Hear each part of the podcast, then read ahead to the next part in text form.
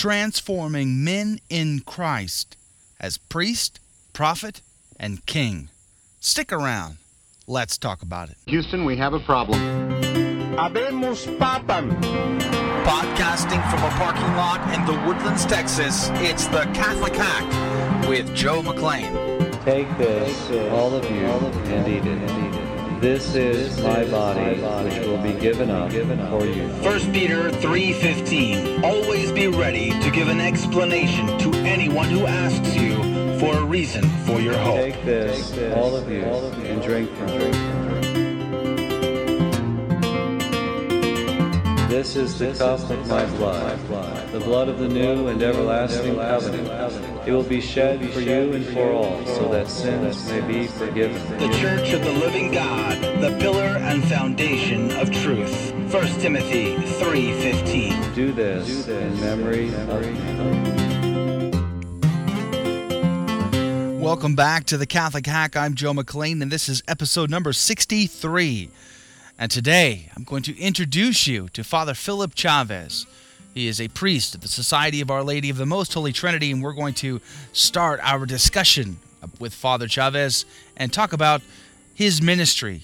So I'm very much looking forward to sharing that with you. I've got a lot to share. I've took I took the last couple of weeks off. There's been so much going on coming back from the Catholic New Media celebration out there in Atlanta, Georgia, a couple of weeks ago. Been some trials and some tests over the last couple of weeks too, and I've asked many of you to pray for me, and you have done so, and I can't thank you enough for that. So why don't we get started by saying a prayer in the name of the Father and of the Son and of the Holy Spirit. All glorious and wonderful God, I pray and beg mercy. I beg mercy, O holy Jesus, upon me, upon my family, and upon the listeners of this podcast. And I lift them all up to you, and I praise you for them. And I ask for your Holy Spirit to descend upon them and to take possession of them, to fill their hearts full of joy and peace, to encourage us and to give us the charism we need to evangelize the world. I pray for all those who struggle in marriage. I pray that men can stand up and become men of God and take seriously their vocations.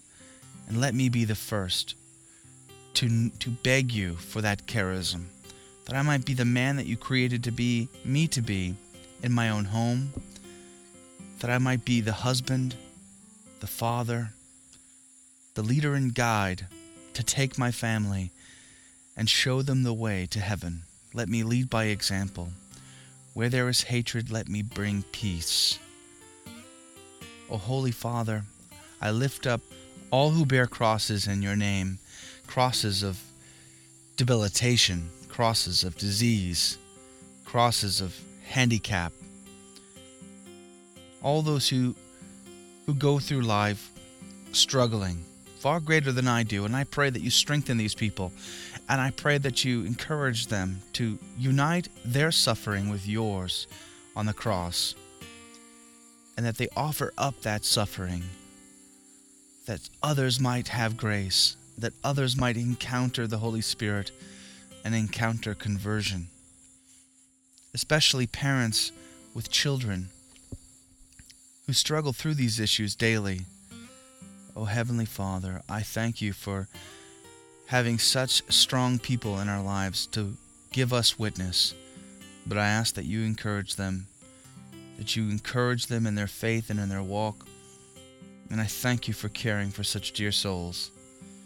I thank you and I pray that you will bless the new baby of Roland, a listener of this podcast down in San Antonio.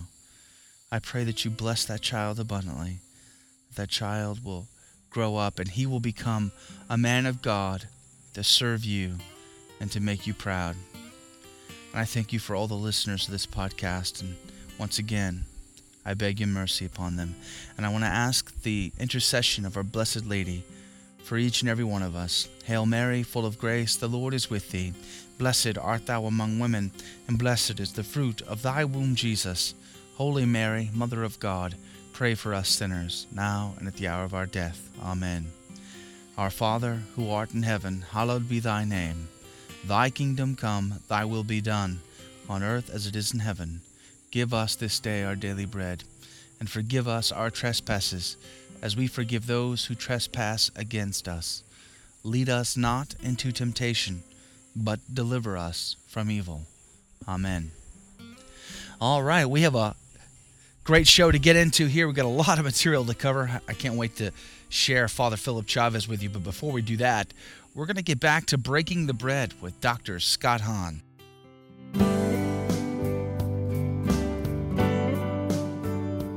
The Bible speaks of Moses as a great hero, and it's hard to imagine one greater. Moses was meek, yet firm, close to God, yet caring toward his people. This week's gospel tells us that God has sent someone quite like Moses, but far greater. He's Jesus. Find out more next on Breaking the Bread.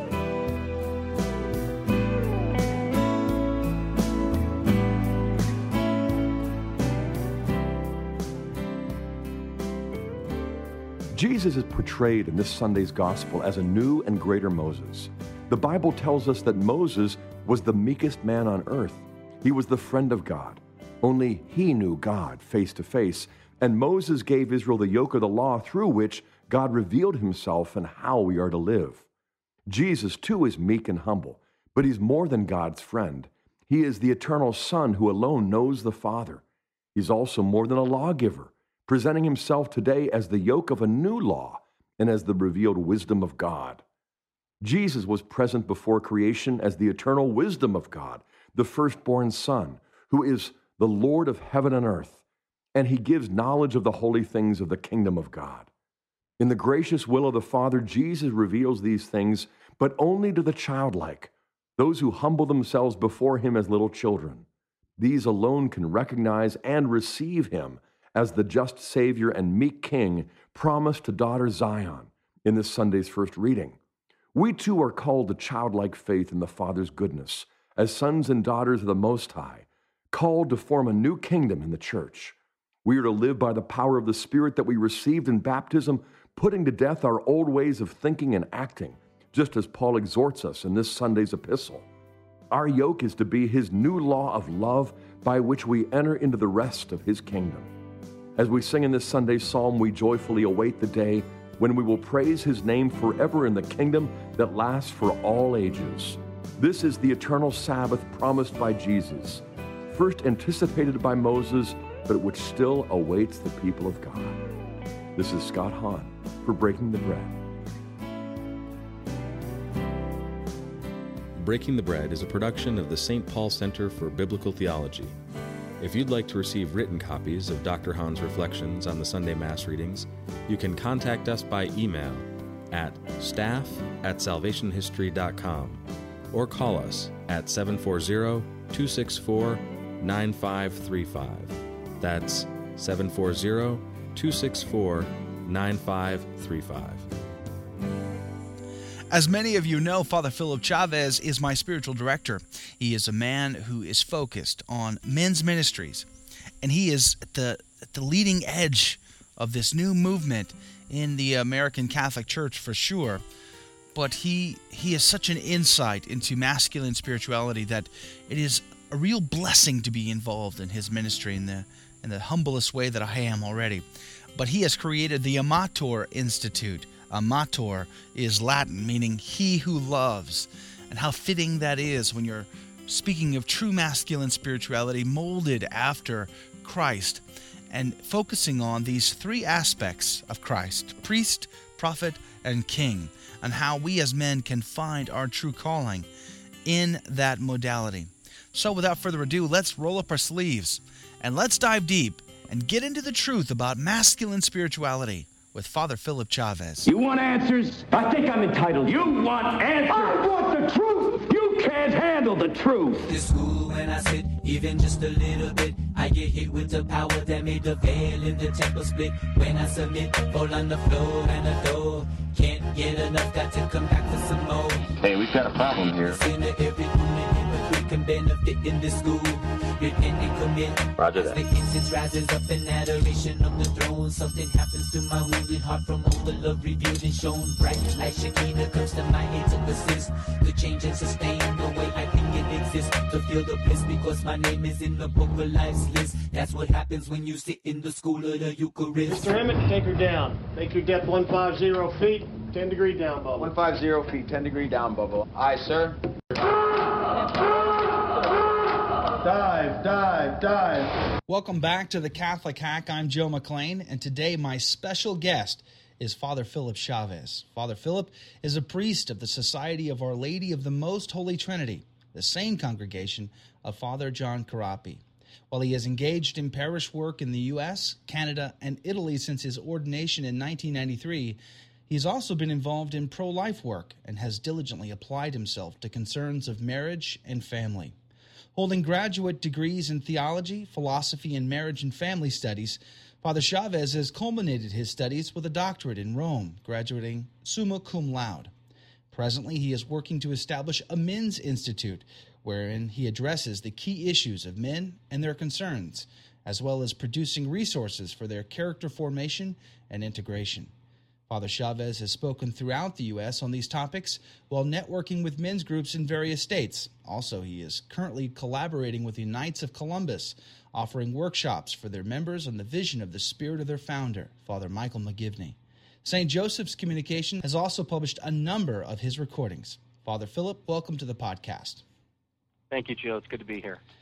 Well, Father, you're the first first uh, ordained religious that I've ever had on the podcast. I've never had clergy on before, so this is quite an honor to uh, to be able to have you know uh, you in particular, but you know someone with a vocation here on this podcast. So so thank you so much for taking the time to uh, to be on this podcast. Joe. Sure. The first time I encountered you, Father, was through the Kingsmen apostolate, uh, through Mark Right. Houck and Damian Wargo up there in Pennsylvania. When through their podcast, which is actually their radio show, uh, I've got to got to meet you for the first time just through listening to your interview on there, and uh, I was quite inspired not only by their work but by your your message as well. So it's been quite a blessing to be able to get to know you and, and, and listen to your talks and to your your homilies. They they truly inspire me. I'm I'm the kind of uh, man who who resonates with the message that you're putting out there. So anything I can do to support that, then I'm fully on board. And I really feel that the listeners this podcast will also get a great deal of benefit listening to your message. So very excited about today and having this opportunity to speak with you.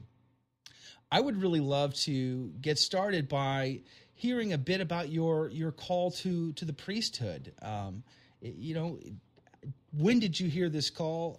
Did you really uh, know that you were destined for for the priesthood, or was this uh, was this uh, something that developed over time? I'd love to hear that story. Well, actually, um, like a lot of good Catholic boys, I served at the altar since I was about nine or ten years of age, and um, it was something I was always open to, but I never um, never took any real step toward it or felt any impulse toward actually becoming a priest until I was about 24. I was finished with college. I was actually in photography school and, and quasi engaged, and um, I heard this calling uh, visiting a monastery, and it was deep and it was profound. So, you know, I don't have a dramatic discernment story, but it was something like St. Paul. I was hit hard. I was hit very hard by the Spirit, and something moved me very profoundly from within. Now, of course, that got tested later through various trials, but um, yeah, that that deep sense of of wanting to serve in this capacity and laying it all down, you know, through through service to others in the sacraments, and um, very. I, was- I guess I was inspired at the time. Um, to see as I was looking toward marriage to see that that a self offering for the for the sake of many other families, you know, I could I could effectively bring about much good for many instead of just my own family. And um, you know, so so certainly that's been borne out in my own priesthood where the rewards have been incredible. Really, just uh, helping and serving other families, not just sacramentally, but in their other needs and capacities. And as you know now, through the, the helping men with a masculine journey, I mean, it's it's deeply fulfilling. It's deeply fatherly, and um, so those inspirations that I received right when I got ordained, or excuse me, right when I heard this call, um, have stayed with me insofar as always being inspired by knowing that I'll that I'm in a position to really contribute to the good of the church and the building of the family, which, as you know, is in desperate need today. Mm, wow. So, w- why the religious life? Why not uh, the standard, uh, you know, diocesan priests? What, what made you decide to go there? Well, um, in the Society of Our Lady of the Most Holy Trinity, I was inspired to join based upon um, really a priest that I met. Actually, he was the uh, chaplain for the El Toro Marine Base, which is now closed, El Toro Tustin Marine Base in Southern California. In any case, I heard I met the founder actually, and as I heard more about the society, the society has the Society of Our Lady has um, as one of its tenets to really try to find the gift areas of our candidates and moved into specialized ministry. The idea being the Spirit gives gifts um, to various individuals, and those gifts should be brought to fruition for the good of the church. That's why the Spirit gives them. So, the founder, amongst other things, to start a missionary society for which specialized um, needs would be met in the church. It'd also be a way of realizing the gifts of certain candidates who feel called, not just the spirituality order, but um, who seem, as the society discerns, my spheres discern, have a special call to a special work. And so, I don't know, it was just maybe that personal approach, you know, the very uh, intimate approach mm-hmm. in terms of looking at the candidates, and I, I thought that was very attractive. How big is this this society? Well, we're about 160 plus priests. Wow. There's, um, I think, about 80 professed religious sisters, and of course, we have a branch for lay faithful as well who take uh, professions under various levels. Mm. So, um, yeah, it was the idea of the founder of the order to try to get um, uh, some kind of congregation where we'd have affiliates, you know, uh, representing all the states of life. Mm. So the, the lay people and the religious sisters would be joined to the priests as much as possible in a in a complete outreach. The um, Catholic ministry that I work full time for, Fullness of Truth, works very closely with this society down in Robstown, Texas. We uh, right. we put on a, a, Catholic conference in Corpus Christi every year, and uh, we work very closely. Many of the um, the priests uh, come over and hear confessions for us. They uh, they pr- they serve in a various number of uh, of capacities for us. So it's been a, blessing to. In fact, when I was interviewing for this job, uh, I flew down there to meet some of the board members. They took me to adoration during my interview at the um, the brand new Adoration Chapel there in Robstown for the um, Society of the Most Great. Holy Trinity. It was it was really a quite amazing uh, experience to um, Very good. you know to to encounter that. So so what a blessing, Father. So th- it's a to be hit with a call of vocation and and to respond to that. I guess that takes some courage, doesn't it? Well, it, it does so far as you don't know how uh, others are going to receive this. I mean, I guess some people actually saw the uh, the calling in me. I mean, I was in a youth group years back too when I was about an 18, 19 year old kid, and you know, I was nicknamed Father Phil. So I mean, you know, people saw this early on, something that I didn't see or feel or perceive in any way. But um, but you know, some received it well. Others it was a bit challenging, and um, yeah, I guess that was the biggest part. How would others receive this? Mm. All right, so you're a priest. You, you you do you continued your education immediately? Did you know that you were going to go into not only you know marriage and family, but more specifically to this this call to uh, to build men up in true masculine spirituality? Well, when I first entered the society, and after actually after some time, the founder of the order, who worked with me personally, thought I should be teaching in a seminary or university, and so in some way he was preparing me for that. Now, the, what he also encouraged me to do, as I was doing at the time in the seminary, I was actually the head of the Seminaries for Life International newsletter. I was the editor. It was a newsletter that went out to over 100 countries in um, uh, English and Spanish. And um, it was through that experience that got me into involved in some of the deeper life issues, which turned into paying attention more to those family issues, from which are, uh, which are, you know, the genesis of these Mm. life concerns really start. And of course, even when it considers uh, when family issues are considered, oftentimes the source of those ills are often found in the paternity, or what I would often say, lack of masculine identity in the men. So I guess that's somewhat of the progression by which I started out um, in the, yeah in the seminary, thinking about teaching. Uh, my spirits considered me teaching the university, than just working slowly and surely, um, teaching about family things, family matters. Father, you know, I had l- listened to your the talk you gave recently uh, at the Cincinnati Men's Conference, and Oh, good. you know, and when I listen to this talk, I, I hear a, a lot of the same, um, the same messages that I try to share in my own personal struggles and journeys, and the things that resonate with me. In that, in our church today, there's just a, non-existent uh, of men in active, you know, parish life. You know, DREs are tend to be all females. Not that there's anything wrong with female DREs, but where are the men? You know, all, ministries are managed by all women. The parishes are are administrated by almost all women. Not in every case, but the vast majority of cases. And so, if, Right. if you know, and there's a there's a problem there. And it, look at, I mean, there's just so many women who are probably attending mass without their husbands on Sunday. You know, taking their, their kids to mass and their and their, their husbands aren't showing up. What, what's gone what's gone gone on here, Father? Where are the men? Yeah, well, uh, yeah, we know that yes, the father is the leader of the home, and that also um, concerns spiritual matters as well. You know, the mother is the inspiration, but the father really should be the leader. In fact, it's interesting. According to statistics, I think about s- a pl- 75 plus percent of all those in the family eventually go the way of the father. Whatever he believes, whatever he uh, holds to, um, usually the children eventually at the end of their um, at the excuse me at the well, at the end of their youth, they eventually go the way of the father, whatever he chooses. So it is a grave concern. There's, um, I think, a number of dynamics happening here. I think, I think what's happened too, in light of the church wanting to reach out more um, into uh, the community in terms of getting more people involved. Um, I guess the church thinking that women have been marginalized in the past, many priests have, you know, taken measures to try to see to try to incorporate them into the life of the church. Now, that incorporation, um, I think indeed has become a little more stronger than it perhaps should have, at least in terms of, of ministries. I mean, over 80% of ministries are led by women. And so men indeed aren't participating, and that is a concern. One of the difficulties I've seen, too, that's really caused a lot of the problems is that the men's um, fraternity societies, sometimes they'd even be called sodalities, um, used to be numerous in the early um, early years of the church, at least early part of last century. And um, there used to be programs for boys, CYO, the Policemen's Athletic League, other organizations that used to reach out to boys, and there used to be more parochial programs, sports programs for boys. Well, these things have disappeared.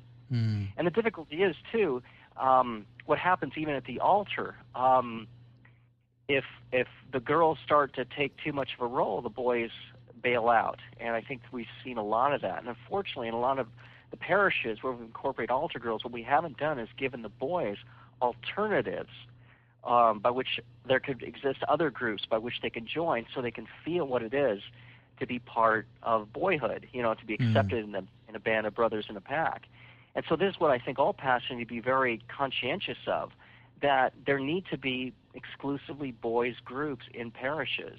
Now, some can argue um, there may need to be girls groups too. Well, that's fine, but it's there's something about boys where they need concerted outreach, concerted attention, concerted mentoring.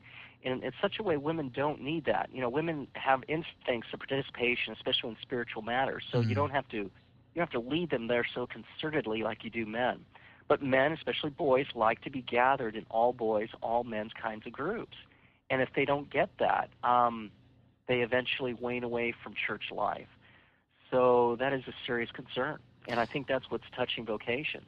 And and the difficulty is priests too are are engaged in many things now and they're they're quite occupied and it's unfortunate, like in the image of Christ, that they aren't reaching out to men who they take to themselves as their own disciples.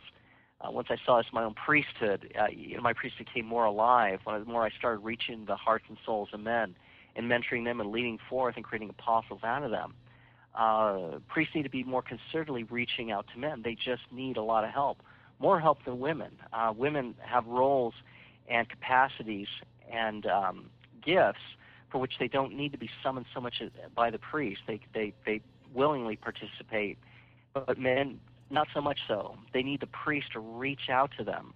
They need the priest to invite them. They need the priest to challenge them. Um, I just uh, when I was just this last Holy Week when I was um, in a parish um, there was a young man, um, just under 30, who felt himself floundering, uh, thinking about religious life, but just didn't know where to turn. I said, Son, I will guide you. I will take you where you need to go. I'll help you find the answer to your life's concerns. He said, Father, I'm on board. Hmm. So, I mean, the boys, the men, they're looking for invitations, but they're looking for strong invitations. Mm-hmm. You know, they're looking for that strong leader. They're looking for a William Wallace or George Washington or yeah. just a powerful figure who'll call them forth to something. And something challenging, something daring, something audacious, but something too which uh, gives a genuine contribution to the common good. And so if men don't feel these things, it's going to be otherwise hard to gather their interest. At least mm-hmm. that's my perspective, anyways. You know, and that's a message you you've said in your talks that uh, men need to be called by other men. Right. Men need to to be called by other men, and and again, we're not we're not degrading women in any way by saying, you know, look at all these women running things. No, that's not it. It's great that women step exactly. up, but it's it's extremely tragic that men don't. when they get displaced in the in the whole um, arena there. Yes, it is. You're right. Yeah, and you know, and it's so true that men resonate with that strong character. You know, right? I mean, we just it just in basic human nature, we look at the the candidates running for for president today, and when they're up there right. giving a strong speech, they get a strong reaction. You know, and, and it's the same thing. I think in me personally, you know, when I was watching Braveheart and William Wallace is giving that speech, you know, when you're lying in your bed, will you not trade every day from this day till that for one chance to come back here and kill the British? you know, I wanted to run right. out on the battlefield. exactly. I mean, that, that's that's exactly what men need. We need men to stand up, willing to pick up their cross and and charge Calvary. You know, we need to right. take the hill, and and and that's why your message really resonates with me. But you know, I just it boggles my mind. Where, where did we, where did men go wrong? How long has has this been the case? For our faith, Father? Do we have any concept of how far back we go? I mean, is it well, several generations, I, I, several hundred years that, that men have just started to, to flounder and fall away? Well, that, that can be a very involved question. I think it really starts at least in, the, in, in noticeable areas during the Industrial Revolution, where men um, became, went into factories. They didn't have those um, uh, the particular skills of using their hands and crafting, and they were taken out of the farms and whatnot um, into the industrial age, uh, leaving various skills behind them, therefore not mentoring um, other boys and other men. And so, where a man, when he, you know, in the pioneering days of America, he carved out something for himself, he built something for himself. There were many things which he exercised to gather that identity, and he needed his sons to support him. But when he went into the factories, he lost much of that and just became a cog in the wheel, you know, mm. and um, didn't see much of his individual contribution, therefore lost much of his masculine identity.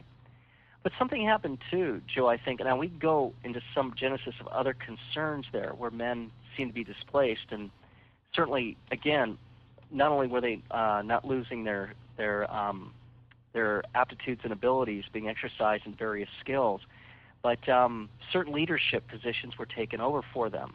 Um, you know, the women started entering the universities, which is good, but um, a man finds himself so much in a, in an ambient now where he has to interact with women where sometimes for some it's very very difficult to do that yeah. and they find themselves struggling um, trying to find their place and learning how to work with women which some men don't know how to very easily and they find themselves in very sensitive positions they find themselves they're moralized or compromised oftentimes as well um, but what I wanted to mention too in this emasculating um, kind of ambient what happened, I think um, we started to project a kind of image of Christ maybe in the early part of the 19th century.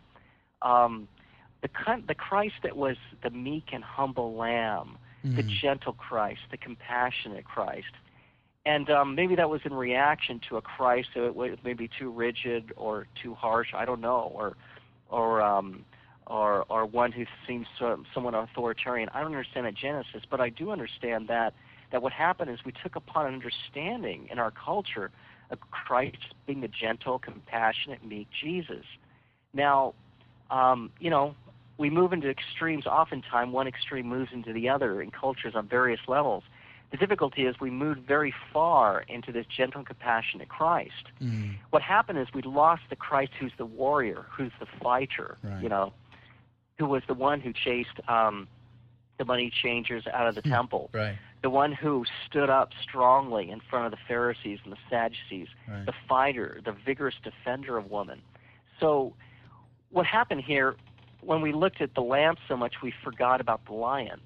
Mm. And a man must be both. Something he, something he must be one or the other, or somewhat in between that. No, not at all. We're not, we as men aren't between a lamb and a lion, or just a lion or a lamb. We're both. Right. And this, a man has part of his character which must be at sometimes steel and other times velvet. Sometimes he must be hard and stern and determined. Other times he must be soft, compassionate, and deferential to others, maybe those who are weaker or whatnot. And so both of these elements must be in the man. And this is what men want to see. Men want to see this in their priests. Uh, they want to see certainly somebody who reaches out compassionately, but they want to see the lion. They want to see the leader. They want to see the fierce warrior. Mm. And um, again, you know, it's not one to the exclusion of the other. It's um, both at the same time. I think that was critical in men losing some of their interest in their identity. And so men think, to answer your question, in in the Christian journey, to be a Christian is just to be a nice, good man, to be moral, to be uh, upright, to be prayerful, but to be gentle and meek, just like Christ. Well, that kind of image doesn't reach the hearts of many men. You know, it's, a- it's it's part of the picture. But if you know yourself, you're looking for the warrior to Christ. You know, the the fighter who's audacious, who you can admire, that takes you after the battles of your heart, the battles of the common good in Right. society. You know, the battles of just making a difference, and that's what men want to do. But to make that difference, men really need uh, great leaders to take them out there. Leaders are fierce, who are willing to take a hit, who are willing to suffer, who are willing to lay down their lives, uh, you know, unto their unto their own, you know, blood. Oh, absolutely. You know, when I encountered this warrior king, this this priest, you know, in Jesus Christ, was when I started to compare, you know, Genesis chapter three with the Passion, and you know, Sure. in the garden, Adam is is quiet. He says nothing. He's a coward. He lets his Right. wife deal with Nahash all by herself. And then in a garden, Christ Jesus is confronted with a cohort, hundreds of people armed coming out against him. Does he hide in a bush like Adam? No. He he goes to them and says, "Who are you looking for?" You know, Jesus Nazareth. Well, that's me. Come get me. you know, I mean, Right. he he he he faces them head on. He is courageous. You know, he he's marching on Calvary. He's not being dragged there like some you know helpless servant. No one takes his life. He lays it down willingly. That's a warrior. That's a man, It a is. man's man. You know, that's not the meek and humble, you know, emaciated, you know, corpus. That's that's a man charging a hill and he's leading an army like a like a like a king and not you know it's it's so that's that's when i first encountered him and that's when you know my perspective started to change on that I think you're right. Yeah, we're we're oftentimes afraid of what others perceive as a weakness in us. Right. And this is why priests need to take men under their wing and to teach them and guide them in the spiritual life. Teach them how to pray in a masculine way. Mm. Teach them how to make a confession in a masculine way. Um, teach them how to reach out to others as men.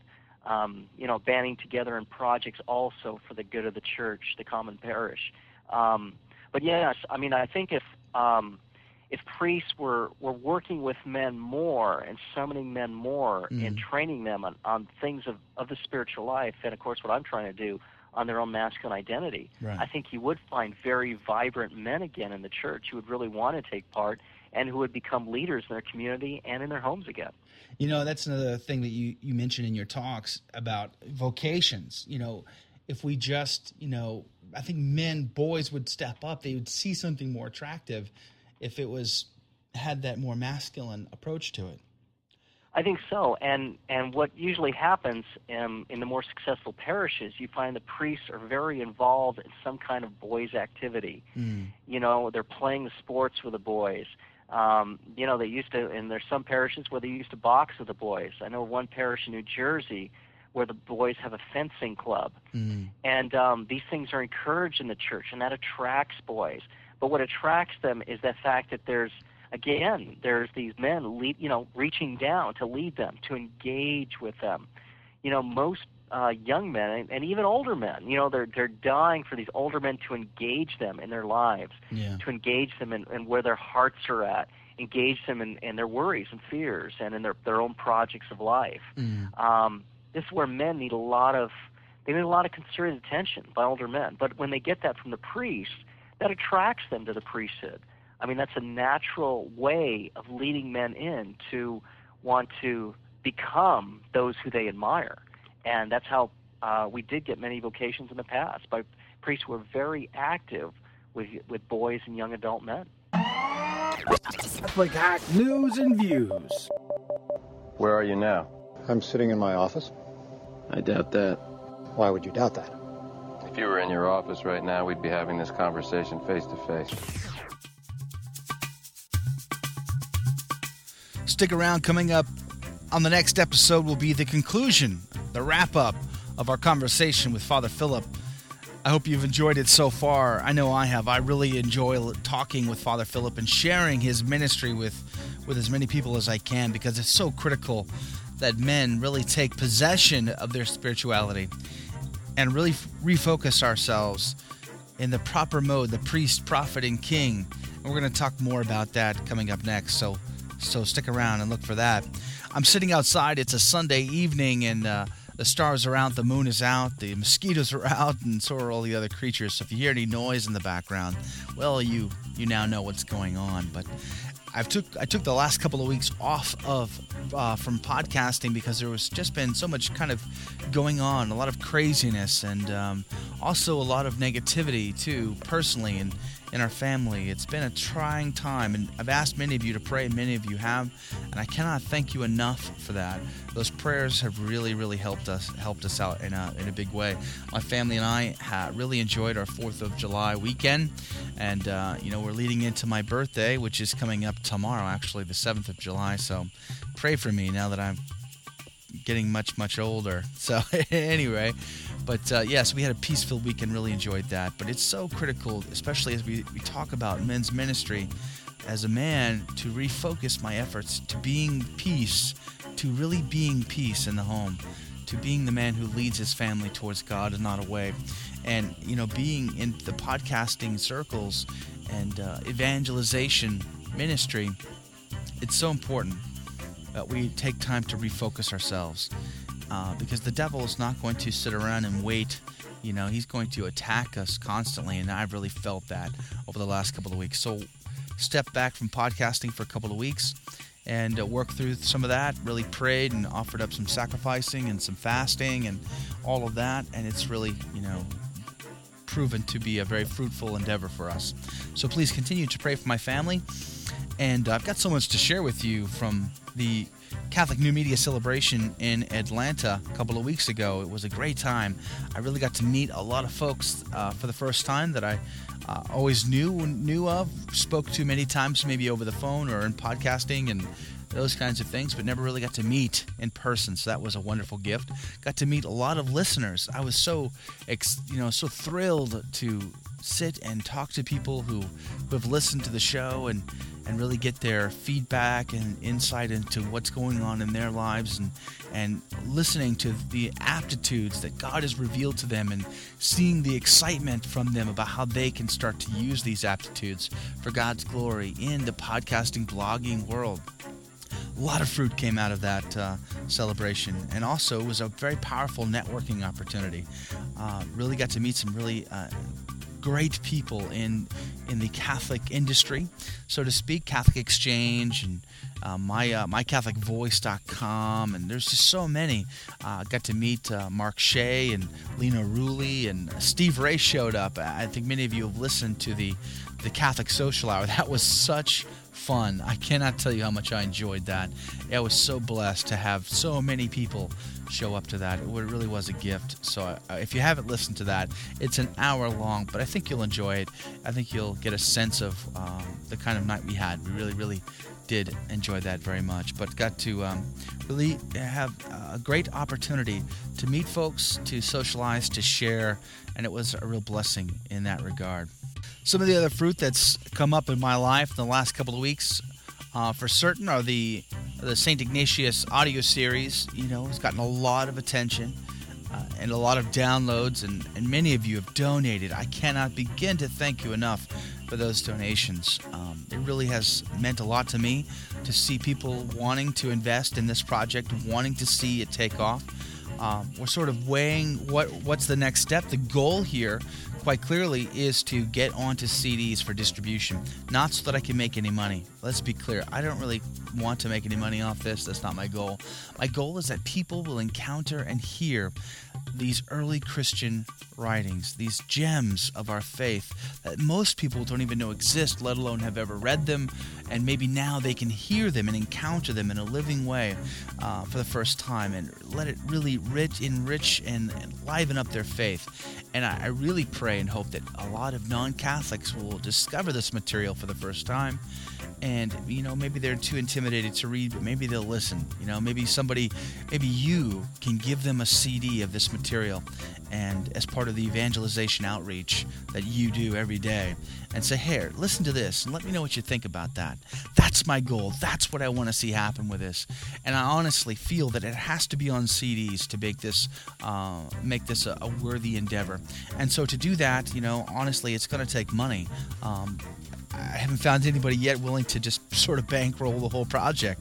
So it's going to require a little bit of capital, and so many of you have invested, and I sincerely appreciate that. We still have some a uh, little bit way to go there. Um, right now, we're sitting at about $500 uh, in donations, and uh, I probably need about $1,500 to make it a worthy endeavor uh, as far as packaging and uh, maybe the first thousand copies. Then I can market it through a Catholic company. But again, my goal is not to make any money. I really don't want to make any money. What I need is somebody who, um, a company who can, you know, market the material as well as uh, do order fulfillment because I'm not really set up for that. So that's why my goal is to get it onto CDs first and then market it through Catholic company. Uh, great organization like that can do the order fulfillment. So we're really hoping um, to see that to fruition. So if you haven't done so, please check out the St. Ignatius Audio Project by going to my blog at www.catholichack.com and you will see the banner at the very top. Just click on that. You can go through the process of downloading that, either in AAC format with chapter markers or in MP3 format. I wanted to make that nice and easy for you. Let me know what you think. I would love to hear your feedback on that project. I know many people have downloaded it now across the world, and uh, it's been a real blessing that way. So please uh, let me know what you think about that. Also, I've been invited to co host a new audio program for the National Fellowship of Catholic Men. It's going to be a, a new channel that'll launch in August. And uh, me and Mark Houck from the Kingsmen, who was also a guest on the show, are going to we're going to co-host that show. It's going to be uh, a men's ministry focused on conversion stories. So please look forward to that. I'll, I'll provide more information there. We have lots of things coming up, uh, such as the Houston Men's Day of Prayer. It's the Houston Men's Conference coming up July 19th at the Catholic Charismatic Center in downtown Houston. We're going to have Father Philip Chavez as one of the keynote speakers. We're going to have Danny Abramowicz, who is a, an ex NFL uh, football player who is big in, in men's uh, ministry these days. He's also got a new and exciting project coming up at EWTN, but I hope to get him on the show and, and talk about that very soon. Uh, Cardinal DiNardo will be saying Mass for us. It starts at 8 a.m. and goes to 1, uh, 1 p.m. in the afternoon. So I'm very much excited about this opportunity, this day of men getting together in fellowship and in prayer and, ho- and hoping that we can focus our lives and becoming the man that God has created us to be. And if we lock arms as men and encourage each other, then this can be a real possible opportunity for conversion in our own lives, in the lives of others, in our community, and we can reclaim our society for God. Now that sounds, you know, lofty and nice, But the reality is, if men get up the courage to take action, then things can happen. And it only takes another man tapping you on the shoulder to say, Look, I need you to come with me on July 19th to the men's conference in Houston, or to the men's conference in Boston, or Cincinnati, or St. Louis, or any other number of these conferences that are popping up around the country. This is an opportunity for men to take action, to take the attitudes that God has given them and apply them in a very positive direction. And many of you men know what I mean by that. So I uh, would love to see you there. If you are anywhere near the Houston area, please come. Let me know if you can come. Come and see me that day. Would really be honored with your presence.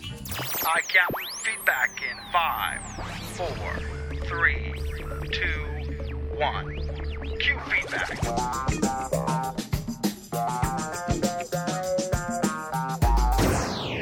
Joe. It's Sean, the duct tape guy, calling thank you for posting your wonderful interviews from the Catholic Social Hour at the Catholic New Media Celebration. It made me feel like I was there, even though I was 3,000 miles away in Kingston doing the same thing at Podcasters Across Borders. It was really good to hear all the people who were there and to hear the connections that were being made. Thanks, thanks again for doing that. Bye bye. Sean, thank you so much for giving me a call and providing that feedback. I wish I could have been with you. I would have loved to have experienced that podcasting across borders. That must have been pretty cool. I'd love to hear more about that. Just this week, I was listening to the Vocations cast with Mark Smith, who I got to meet in Atlanta, which was a, a, wonderful opportunity. Really enjoyed meeting him. I love the Vocations cast. If you have not listened to it, please do so. Vocations cast, you can you can get that off of iTunes, and I'll also provide a link on the show notes. But uh, Sean wrote a whole song and actually played it with his guitar and sent it to Mark, and Mark played it on the Vocations cast this last week. It was a real joy, so be sure to check that out on the Vocations cast. A couple of other things that are coming up this week that I want to share with you is I will be a guest on Finding Your Keys with Josh LeBlanc from the Catholic Underground. I hope to uh, share more about podcasting and evangelization work and, and our passion for typology and covenant theology that we share. You know, we're big fans of Dr. Scott Hahn and especially his book, A Father Who Keeps His Promises. So we hope to have a good conversation about that. Also, the folks at Catholic Underground have put up a streaming server so we can listen to a whole bunch of episodes. Instead of having to download them, you can actually set this up like a radio station right over the internet and listen to all your favorite Catholic Underground episodes and Catholic Hack episodes. And soon we're going to be adding more content to that, and you can get to that and listen to that off of my blog, www.catholichack.com. Look at the top there, and you'll see a link for the stream with the Catholic Underground Podcasting Network. Please do check that out. It's in its infancy, early stages, but we feel very passionate about this as being the next great thing that podcasters can do to reach more and more folks and to use this technology for God's glory and to share with you all of our content.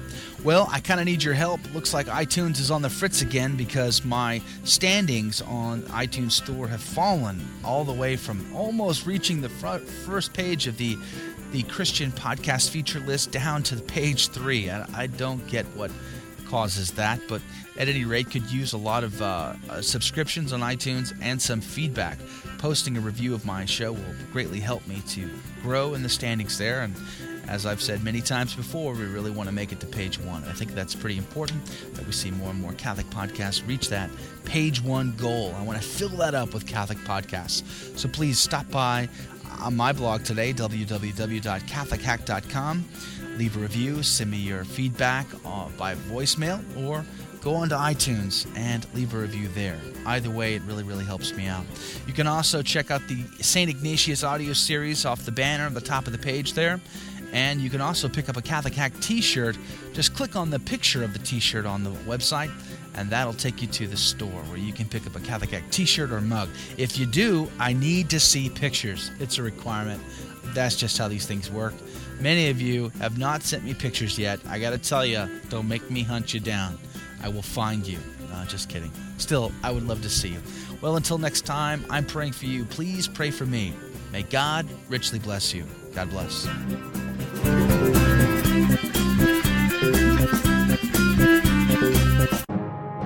SQPN, the best in Catholic podcasting.